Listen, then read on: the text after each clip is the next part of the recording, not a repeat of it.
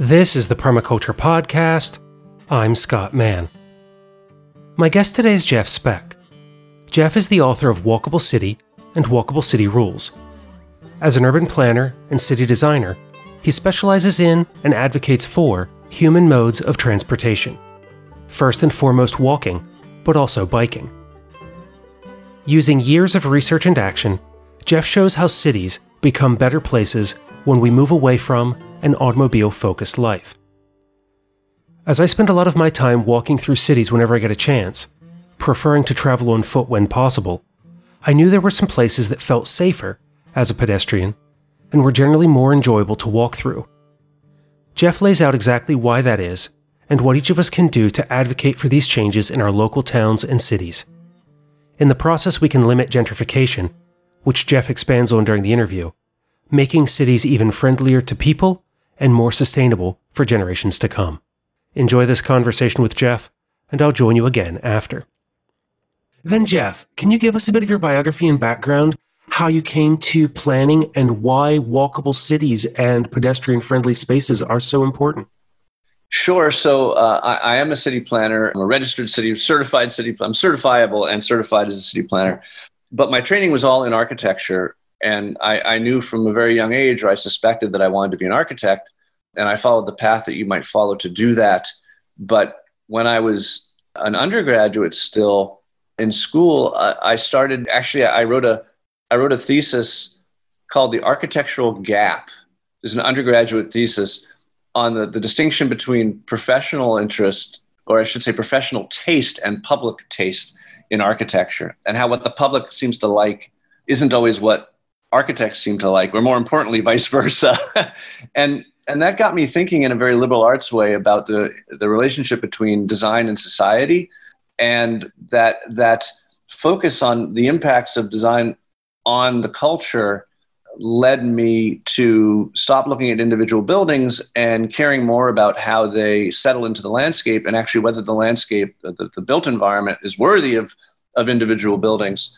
And in that huge context, then, and having studied both architecture as an art and as a potential profession, in the mid 80s, I started hearing about the work of this husband and wife team, Andres Duany and Elizabeth Plater Zyberk, they were architects, but they had ended up kind of, I wouldn't say accidentally, because there was a ton of intention involved, but they had ended up in 1970, 1980, designing what in retrospect turned out to be the first real new village in America in 60, 70 years. And it was a something that we had forgotten to do and that we had eventually made illegal.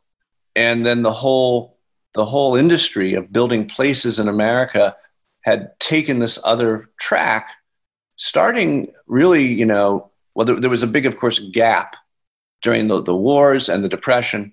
But then when building kicked in again, there was an entirely new model, which was rather than building villages, rather than building neighborhoods, rather than building mixed use walkable places to live, work, play, recreate, you know, worship, and do everything else that we do, we were only designing pods. Developers were only developing and designers were only designing housing subdivisions, shopping malls, office parks, etc. Large areas of single use, separated in the landscape and connected usually only with, with highways and, and other roads. And with the design of this little vacation resort called Seaside, Andres and Liz reintroduced to America and to me the idea of designing mixed use walkable places again, you know, a, a technique that had just been utterly forgotten. And that just blew my mind that I, you know, I knew I loved certain places and I knew I hated other places. I knew that I was happy in some places and sad in others. And, and Andres and Liz made it clear to me that that was a function of design. And so I, uh, when I got out of architecture school, or actually even before I started architecture school, I reached out to them, hunted them down. Uh, but when I graduated architecture school at age 30, after having done a number of things, including being an investment banker briefly, I made a pilgrimage to their firm in Miami, and I spent the next 10 years with them uh, learning to do what they do. And that, be, that became the, the, foundation of all my practice uh, since then, which is essentially to do two things to make new places that are modeled on older places that we love, and to go to older places that we love that have been undermined by the last 60, 70 years of suburban growth, and make them more urban, make them more livable, make them more walkable. And walkability became, I, guess, my real contribution, having learned all this from other people. My real contribution has been to communicate this through the language of walkability because we called it lots of different things. At first, it was called neo traditional town planning. Then it was called the new urbanism. And eventually, it just became best practices in, in, in urban design. But when you discuss it in terms of walkability, suddenly you can communicate it so much better. You can sell it so much better. People embrace it. And it also allows you to make a lot of better decisions as you're designing places if you make walkability the ultimate objective. And my first introduction to the role of architecture in creating something that is human scaled was a combination of Christopher Alexander's pattern language and all these different things that go into making something feel very personable, very human. And then it was the work of Johan van Lengen in The Barefoot Architect. You know, I was reading this book thinking it was going to be all of these designs that we could use for homes. But then you get to the later chapters and it's about, okay, here's the importance of a city square. Here's why it's important to have markets in places. Here's how we can use street alignment in order to create shaded areas that are open places for people to congregate and to spend time together depending on the time of day. And then it was reading your book, Walkable City, that really tied all that together for me. And as you say, you know, these places that you like and don't like, I think about the different cities that I grew up in when I was a child in Western Maryland, that Frederick, Maryland, had a lot of walkability once you made it to downtown. There were restaurants and stores and housing and all of these different pieces blended together in a way that you could just walk down a couple of blocks and meet most of your needs within this town. And that really got me thinking about why this matters. And then your work tying in green space and why even something as simple as the timing of crosswalks to make something more pedestrian friendly. How did you, as you explored these different ideas come to this sense of what makes a city truly livable for people and what the characteristics are of walkability? That's a very large question. I'll try not to give it too large an answer. First, let me say I didn't realize you were a Fredneck. Uh, Frederick is a uh, super lovely place. And coincidentally, my wife and I almost moved there.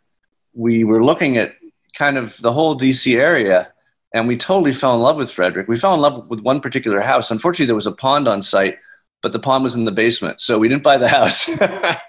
but for those people who don't know Frederick, it is your classic American small town with an incredible main street, some wonderful public works that were done around a canal to make it a real attraction in the downtown a smart decision to create a municipal parking garage hidden in the middle of a block that you hardly even see, but that handles the parking so that the streets aren't overwhelmed with surface parking lots. A lot of good decisions and just a lot of great character in that town that does all the things that you ask about.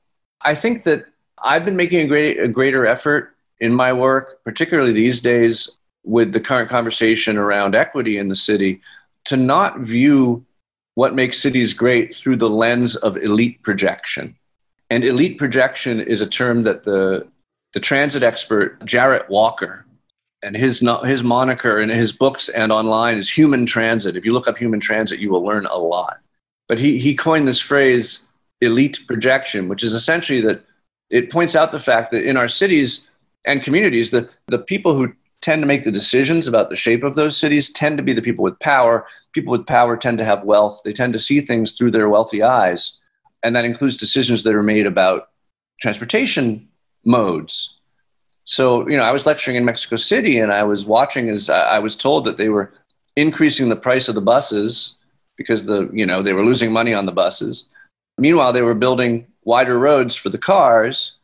And I asked them, what percentage of your workers get to the city, get downtown by car, and what percentage get downtown by transit, biking, or walking? It turns out only 20% of the people that got downtown were driving. And yet they were reshaping the city and spending their money around making that easier and making the buses more expensive to help pay for it. That's a classic example of elite projection about making decisions that make sense through the eyes of the decision makers, but don't serve the whole community. And so I think it's important to, when you ask what makes a walkable place, to think very practically and to say our goal is to free our citizens from the tremendous burden of, of automobile ownership. Those people who can afford it, like you and me, you know, we can have cars ideally as a luxury, you know, a way to get to the summer house and maybe a way to drive downtown if we're in a hurry and we want to pay for the parking and all those other things. But what about all the folks who shouldn't be burdened with that cost? And if you're a poor American, according to the federal government, you're spending 40% of your income on transportation. And if you're a quote unquote working class American, according to the, you know, the way the federal government coins that, uh, you know, uh, attributes that, that phrase, working class, you're actually spending as much on transportation as you are on housing. So it's a tremendous burden. We used to spend 10% of our income back in the 1970s on transportation, and we now spend 20% of our income on transportation. And that's because we have, you know, from the 70s to 2010, or even to today, the trend has been to make it more and more required that we have automobiles not as not as an instrument of freedom, but as a prosthetic device. You can't live your life effectively without one, and that's doubled the transportation costs then that we have to, to, to shoulder. So the first step to making a walkable city is simply to make one in which the non-driving lifestyle is a viable lifestyle, and that then leads to a whole bunch of choices that you would make around making walking useful, but ultimately also making it safe, making it comfortable, and making it interesting. And that, that's the structure that I use to to give the advice that I give on on doing that. So then what are some of the characteristics then for design and planning that makes walking viable, safe and interesting? So my list is useful, safe, comfortable and interesting. And that's how I organize my books as well as my lectures and the advice that I give to folks. For example, I do I do walkability studies for cities. I've done about 14 of them. And the advice is organized in those categories it expands the conversation a bit beyond what I just said about the simple ability to get around because you have to acknowledge that that particularly in America and my focus has always been America most people have a choice most people already own cars and that car is sitting there in the driveway between them and everything and there's all these incentives to use it you don't pay the full cost of driving by a long shot it's tremendously subsidized by general taxation and, and other things that that you don't pay when you're driving. We all pay for other people to drive. And, you know, urban areas subsidize suburban areas in so many ways as well. But the, the circumstance then is that if you're going to get people to walk, because most people do have a choice, then the walk has to be as good as the drive. And to do so, it can't just be possible, it also has to be safe, comfortable, and interesting. Now, the, the possibility is about mixed use. And that means, as, as I've already suggested, that when we make new places, they need to be finely grained mixes of, of uses that are balanced so that you have access to most of your daily needs within walking distance. That's how we used to do it, and that's how our best new places currently do it. When you're looking at an existing place, like a downtown or a main street, you ask the question, you know, what is our balance of uses and is it a good balance? In most American downtowns, housing is extremely underrepresented. And that's due to uh, uh, many functions, many, many histories, particularly surrounding white flight and other things. But the way to make a downtown more useful is to put a ton of housing in it. And most of the plans I do for downtowns help them to understand the, the value of even subsidizing, heavily subsidizing large quantities of attainable, you know, diverse housing within the, the heart of the city. The safe walk is kind of the most obvious, but it, it's also the easiest thing to fix because most cities own their streets. Now, many cities have one street or a couple that are state owned or county owned, but most cities have the opportunity on most of their streets to change their streets very quickly to make them safer to walk on. And the useful walk, the comfortable walk, and the interesting walk are all a function of the things that line the street, which are principally the outcome of private sector efforts that can be guided and can be funded by the public sector through codes and through tax increment financing and through lots of other different tools. But the bottom line is that's a long term prospect that the city can influence, but rarely do directly and quickly. What the city can do directly and quickly is restripe a street that has too many lanes to have fewer lanes. It can make the lanes 10 feet wide instead of 12 feet wide, which means people will go 30 instead of 45. It can add parallel parking to, to protect the curb if the parking isn't there, or better yet, put in a bike lane or protected bike lane so that uh, cycling is is more likely to happen.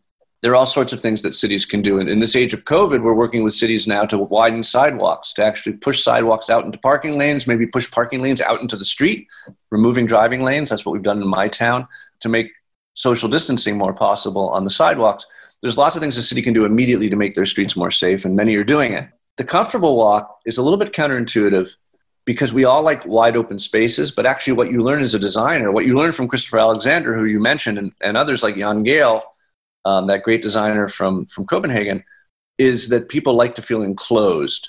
A good public space is an outdoor living room, and a plaza is only as good as its walls. You know, a street is only as good as its edges. And the principal rule of making spaces comfortable is to shape them with the edges of buildings so that you actually feel enclosed. The evolutionary biologists tell us that all animals, including humans, were simultaneously seeking both prospect and refuge. And prospect means you can see your, your predators before they get you, but refuge means that your flanks are covered from attack. And if, if you don't feel that your flanks are covered, you're not comfortable. And that's all about what we call spatial definition and shaping spaces with, with buildings and other things. And then finally, interesting is pretty straightforward.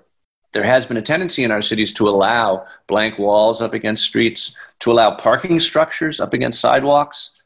Incredibly boring also to allow huge buildings that are repetitive and go on and on for hundreds of feet without changing, without having variety. The more horizontal modernist, and I love modern architecture, but the more horizontal modernist approach to facades is much less interesting than a vertical or uh, you know building with a vertical articulation. So you're passing more things as you walk down the street. And there's all sorts of tricks we use to increase variety. You know, we hide the parking lots behind thin liner buildings and we break larger buildings. We use this tool that's that's uh, called demise lines to break larger buildings into perceptually smaller buildings. So you have that sense of variety as you walk down the street. So that's a that's a complete overview of those four categories. As citizens and people who are interested in walkability and this style of design, what kind of suggestions would you have for community members who would like to raise these issues within their communities? show up. I mean, the the amazing thing, and this gets into the pro. You talk about processes. You know, the the things we design are very important, but the processes by which we achieve those outcomes are often just as important in what the outcomes end up being. The typical city meeting, and these days they're much easier to get to because they're all on Zoom. The typical planning council meeting or even city council meeting, because God knows half of our city council efforts these days. There's so many things that cities could be doing, that government should be doing to make our lives better. Yet you find in many cities, the vast majority of the city council time, independent of the planning commission, is spent on real estate, right? What gets built where? Because people seem to care so much about it. Because in the suburban model, every new thing that lands makes your life worse. That's just a function of suburban design. So the typical city council meeting regarding a new development which is coming to a community is attended by the people who feel a need to attend. And those are almost entirely the people who live right by the project. The reason why city planning exists as a profession or as a need is because of the, the tragedy of the commons idea that a whole bunch of individual decisions made around what's best for individual people in you know a normal marketplace will might maximize those individual people's outcomes but can destroy the community for everyone else. Even in ways that undermine those individuals who make the choices based on what's best for their own backyard. So and not to use an overused term but the nimby the not in my backyard people are the ones who show up because they are personally affected. They have every reason to show up and they need to be respected because in fact what is happening might impact them in a negative way and their, their voices need to be heard but they need to be weighed against the larger goals that the community has as a shared group and just to give one example of the tragedy of the commons the typical situation that you find in most cities is that everyone will agree you know they want to be able to age in place they want to be able to find an apartment in their community when they get older they want their kids to be able to come from college and find an apartment in their community when they're younger they want workforce housing to be housed. They don't feel good about the fact that people who don't make a lot of money and that, that the police policemen and the nurses can't afford to live in their communities and they want to change that. And when you poll them, they will tell you, we need more affordable housing in our community. Yet, when you have a public hearing about placing a large quantity of affordable housing in an area that's anywhere near someone else's home, those people tend to show up, and only those people, and try to stop it. And they won't say we don't want affordable housing. They'll say, what about the traffic? Or what about the parking? Or, you know, it's amazing the things that they care about that they, that they never used to care about. Like, you know, what about the um, impacts on climate change of these people and, you know, in this neighborhood? They'll, they'll, it's amazing what they'll come up with when what they're really concerned about is legitimate, but it's counter to what's best for everyone. So, one answer to this problem is, of course, and, and this happens everywhere, is the city council or the planning commission understands this and they do their best to make decisions that benefit the whole community. But it's so hard for them to do that when 90% of the people in the audience are those who have a personal reason to oppose the project and the other folks don't show up. So, if you care about good planning, if you care about walkability, if you care about affordable housing, if you care about equity in your community, all these issues that we care about as a society, but maybe we don't focus on day to day because we've got other stuff to take care of. You really need to show up at these hearings so there's a good balance between those who have a personal reason to oppose a project and those of us who can represent the greater good. And speaking of the Commons, I had David Bollier on the show a number of years ago, and I'll point some folks to that conversation if they'd like to hear more about that particular subject in depth. But I really appreciate what you share because one of the conversations that we've been having within the broader environmental movement is the need for political action in order to make the kinds of changes that create these benefits and to be able to advocate for, as you were saying, there are people who are concerned about climate change as one of their reasons for pushing back against some of these projects to be able to discuss how this actually helps to combat those kinds of issues by reducing the needs of multiple separate housing to change some of the zoning for like how large a property needs to be for a single family home and things like that. And that the more we have conversations like this and become informed about it, the easier it is to show up to that meeting, you know, once a month and just be able to say, hey, here are the things that we believe in and here's why. Well, the problem is it's once a week often. but thinking about being more instrumental in our conversation, I, I want to bring up just the two key things that people are often discussing right now in communities that I think bear mentioning. And you have a lot of communities doing two things. One, they are eliminating their single family zoning. Now, this has been misinterpreted by folks on Fox News as eliminating single family housing, when in fact, and making single family homes illegal, which is, of course, a complete misunderstanding of what's being proposed. But what a number of communities are doing is actually saying the areas that, that are currently zoned as single family, yes, you can still build single family uh, homes there, but now there are other types of buildings, such as granny flats, you know, an apartment in the backyard, or duplexes, or very small mansion like apartment buildings, which are now allowed in those neighborhoods. That's a national trend, and I think it needs to be made into a you know into a ubiquitous trend. It's really useful in this regard to research the history of single family zoning in the US. If you read a book called The Color of Law, which was the most important planning book written in the past couple years, it shows how single family zoning grew out of race based zoning. When it became illegal to zone by race, racist developers were looking for another way, and racist communities were looking for another way to have the same outcomes without breaking the federal laws and single family zoning was their tool, explicitly stated, to accomplish that. So it's important to understand that single family zoning is racist zoning, and that's one of many ways that you can fight it. Secondarily, a lot of communities are eliminating their on site parking requirement. There was a news item yesterday in Pittsburgh that the city is eliminating on site parking requirements. Any investment in parking is an investment in driving, is an investment in global heating. That needs to be the fundamental conversation. Anything, you know, as Donald Shoup says, on site parking requirement is a fertility drug for cars. Anything you do to make parking easier or required is going to make parking more ubiquitous, driving more ubiquitous, and uh, the driving lifestyle more ubiquitous, and climate change worse. So that's the powerful argument to be made for, for reducing or eliminating parking requirements. And, and again, just like with single family zoning, eliminating the parking requirement does not eliminate the parking. It just eliminates the, the artificial federal or local, I should say, the artificial local requirement that parking occur on a site. And to go with the color of law, I would also recommend to anyone who has not read it to read Michelle Alexander's The New Jim Crow, which also details a lot of the ways that these policy decisions are made in a way to affect minority communities throughout America as well. Yeah, I would also recommend, and uh, I would say badly named, a very great book called Policing the Open Road, which talks about actually the rise of policing of vehicles, people in vehicles in the US, and what a tremendous impact the automobile has had on the role of police in our communities and the uh, racial profiling and other stuff that happens. I would definitely add that to the resource list for this episode so people can readily find that, the color of law, and the other pieces that we've mentioned today.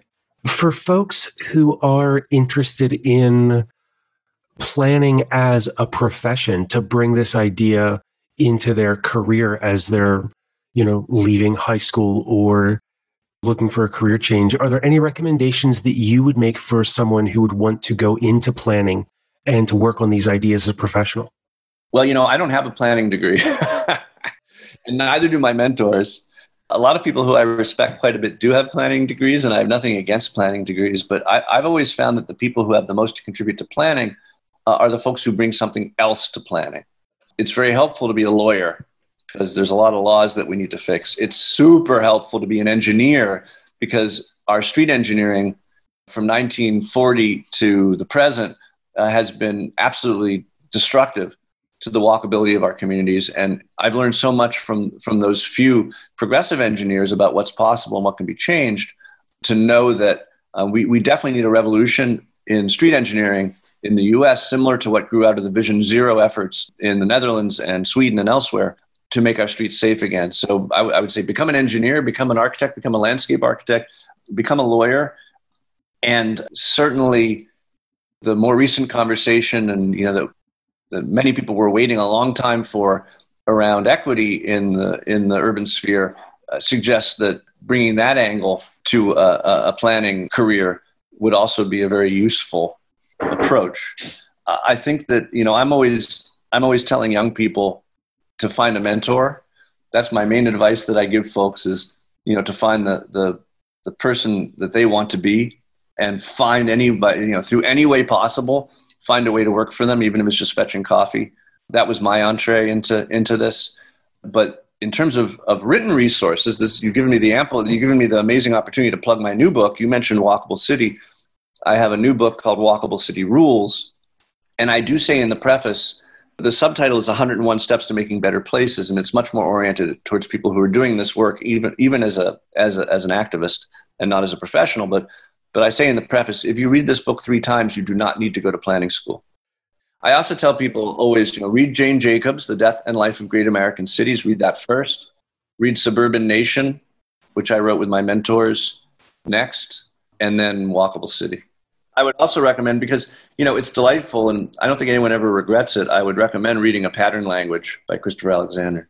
As this is a show that also discusses gardening and green spaces, do you have any thoughts that you'd like to share on bringing community gardens into cities in conversations about street trees and other pieces that make our urban communities more verdant and vibrant? Well, obviously, I treasure those those elements of city making, both for their physical form and the community impacts that they have. However, you know that I'm a complete fanboy for street trees, and that I feel that actually that sounds kind of like obvious, but they're incredibly taken for granted. And there's a whole chapter in my book, Walkable City, just on street trees, because I, I feel that they're the one aspect of the of the built environment, because we do put them there, that are never given proper credit, never considered enough when designing places, often provided in the wrong way. And the answer to so many of our problems is just planting trees. Why do you give that importance to planting trees in our cities? Well, there's there's so many different reasons. and I list them and I'm, I'm remembering. I'm not gonna. I'm not gonna. I'm resisting the urge to open the book, but I'm going to name a few of them. One is is local climate. One good street tree or yard tree, but one good tree in front of your house has the same impact as 12 room size air conditioners running all day long. According, actually, sorry, it's 10. 10 room size air conditioners running all day long, according to the federal government. That impact is multiplied when it comes to uh, heat islands in a neighborhood by neighborhood basis, so that you know, literally having planted trees in your neighborhood can lower the ambient temperature in that neighborhood by I think 5 to 15 degrees depending on on how you do it. They absorb stormwater.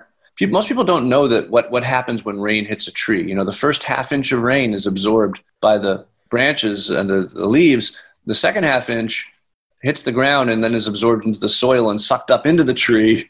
Many, many cities have uh, stormwater problems. They have CSO problems, combined sewage overflows. They're spending billions of dollars, literally billions of dollars, to solve their CSO problems. Where if they just planted a bunch of trees 20 years ago, they wouldn't have those problems. And then, of course, there's just the beauty and the uh, impact on, on humans of having trees around. And you've probably seen those studies where people who are in hospital rooms with a view of trees versus those who are in hospital rooms without the trees spend a day and a half less in the hospital. Um, you know, there's different studies that say different things, but the impact on our psyche and on our physical health is clear. And they also, of course, make streets safer. They cause cars to drive more slowly. They protect pedestrians from moving vehicles, and they do a hundred other things. By the way, trees, uh, there was a study done in the city of Portland that demonstrated the impact of trees on revenues to the city because trees increase property value considerably. Having a tree in front of your house is like having an extra bedroom in your house. And the city did the calculation, and based on the impact on property values from having trees along streets, they found that they pay one twelfth for tree planting and maintenance of what they receive in additional tax revenue from the presence of trees really creating a win-win situation for both the residents and the city. Yeah, unless you don't want your property to be valuable. Which brings up a really, uh, a really interesting topic that I've only begun to address in my work, but I, I think one of the issues central to city planning, and I think that needs mentioning in conversations about city planning, is that city planning, if we do our jobs right, is about making places better. And if you make places better, you make them more valuable. And if you make them more valuable, you make them more expensive. And there's, with any good city planning effort, there is the prospect of displacement. Gentrification is the term people use. I don't like that term because it's, it's vague and more social, whereas displacement is a hard fact of people no longer being able to afford to live in places that we have potentially made better through planning. One of the rules in Walkable City Rules is to discuss and give examples of techniques that cities employ to fight displacement. And there are techniques and they are effective. And the real question in a city is do you care enough to use these techniques? Community land trusts, like were pioneered in Burlington, Vermont, turning renters into owners in neighborhoods, you know, having active city programs, subsidized programs to turn renters into owners uh, with mortgage down payment assistance and other stuff in neighborhoods that are being improved is a technique that, that's been used in plans that I've done, offering property tax freezes to lower income and elderly people in these communities. And then, of course, producing a ton of attainable housing. These are all things you can do to limit the displacement or hopefully eliminate the displacement in the communities that we're planning. I think when you're doing a plan, and it's now become my standard practice, when you're doing a plan in a community, it's your obligation as a planner to raise the, the specter of displacement and to talk about uh, the techniques that can be used, that must be used, if this plan is not going to have a negative impact on existing residents. Thank you for bringing that up because it's something that here where I am currently is in central Pennsylvania. And it's been some conversations I've had with some housing advocates and others is that there's been a multi decade war on creating displacement in order to make some of the cities in the area more valuable for certain demographics and pushing others out to the fringes of the county. And it was really frustrating to hear that that was kind of what was planned around was to do that, as opposed to it being just a consequence of ongoing decisions. It's amazing to see how nefarious planning has been through the centuries, at least through the decades. I was reading in, just last night in The Color of Law that, you know, we always talk about how insensitive it was, maybe that's the wrong word, cruel it was that the federal highways, the federal highway program, when placing highways through cities, did so in a way that destroyed so many uh, African American communities. And the way I had always thought about it was, well, that was, you know, it was typical leadership at the time not caring about the harm that it was imposing on these communities. But in fact, what you learn when you read the history is that many of those highways were created intentionally to remove those communities. It wasn't that the community was the cheapest and easiest place to put the highway. It was that the city was looking for a way, and, and this is, is recorded, the city was looking for a way to eliminate the African American community near downtown, and that's why they put the highway there. It's incredible. In the few minutes we have remaining, is there anything else that you'd like to share with me or the listeners? Perhaps self serving, but you know, I've been talking and lecturing and writing and just doing everything I can in the last 20 years to communicate these issues with people. And I really, I live to share these ideas. And so for that reason, I would direct people to my website, which is jeffspeck.com, and it's S P E C K, jeffspeck.com, where there's just a ton of resources. There's plans, there's articles, there are a whole bunch of videos. I have a couple TED Talks that cover these issues pretty fully, if quickly. So I, I think that that my main my, the main thing I want to share is there's a, there are a lot more resources available, and, and a lot of them are, are on my website. And I'll make sure that people can find that, you, your books, and everything else. So thank you so much for taking this time to join me today and start this conversation. Hey, it was a lot of fun, and thank you for letting me ramble on so uh, so fully. Often, when an interview ends, the conversation continues as my guest thinks of other people whose work they recommend for a future interview, or of additional resources to include in the show notes. Sometimes, however, another thought comes to mind of something valuable to share. That happened with Jeff so we started recording again, and he shared the following. I'm reminded that my mentor, Andres Duany, wrote a book that might be of particular interest to your listeners, which is called Agrarian Urbanism.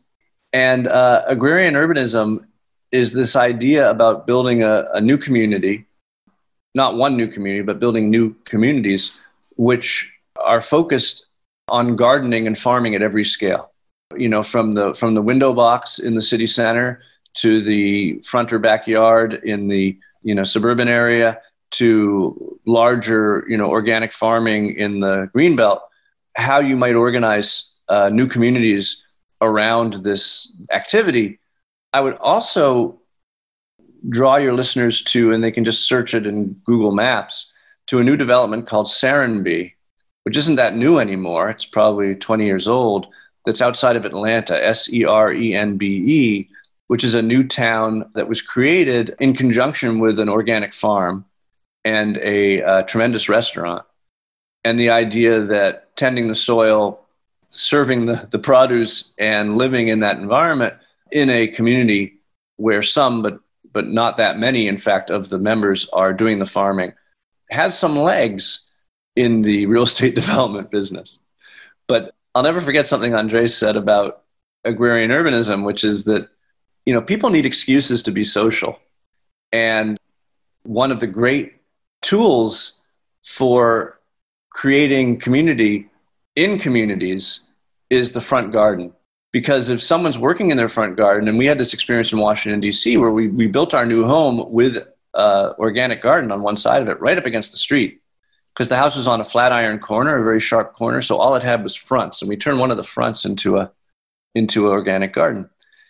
When you're tending that garden, it's an instant conversation starter.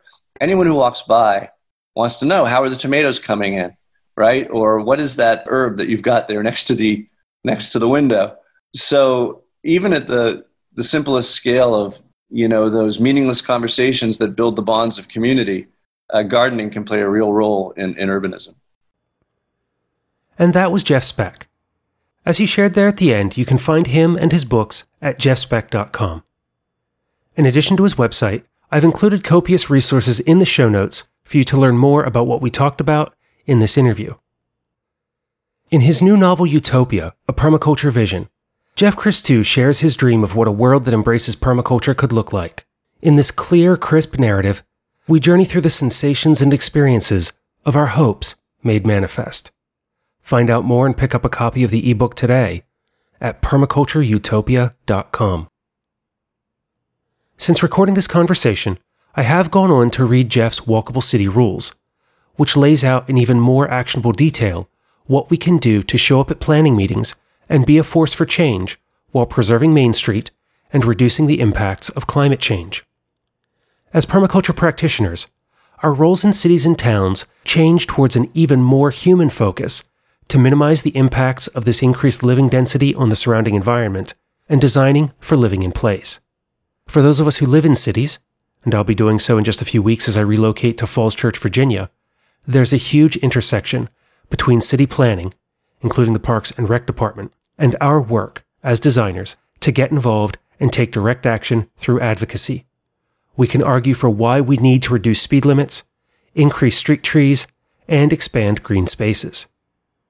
Imagine the more beautiful, verdant world we could have.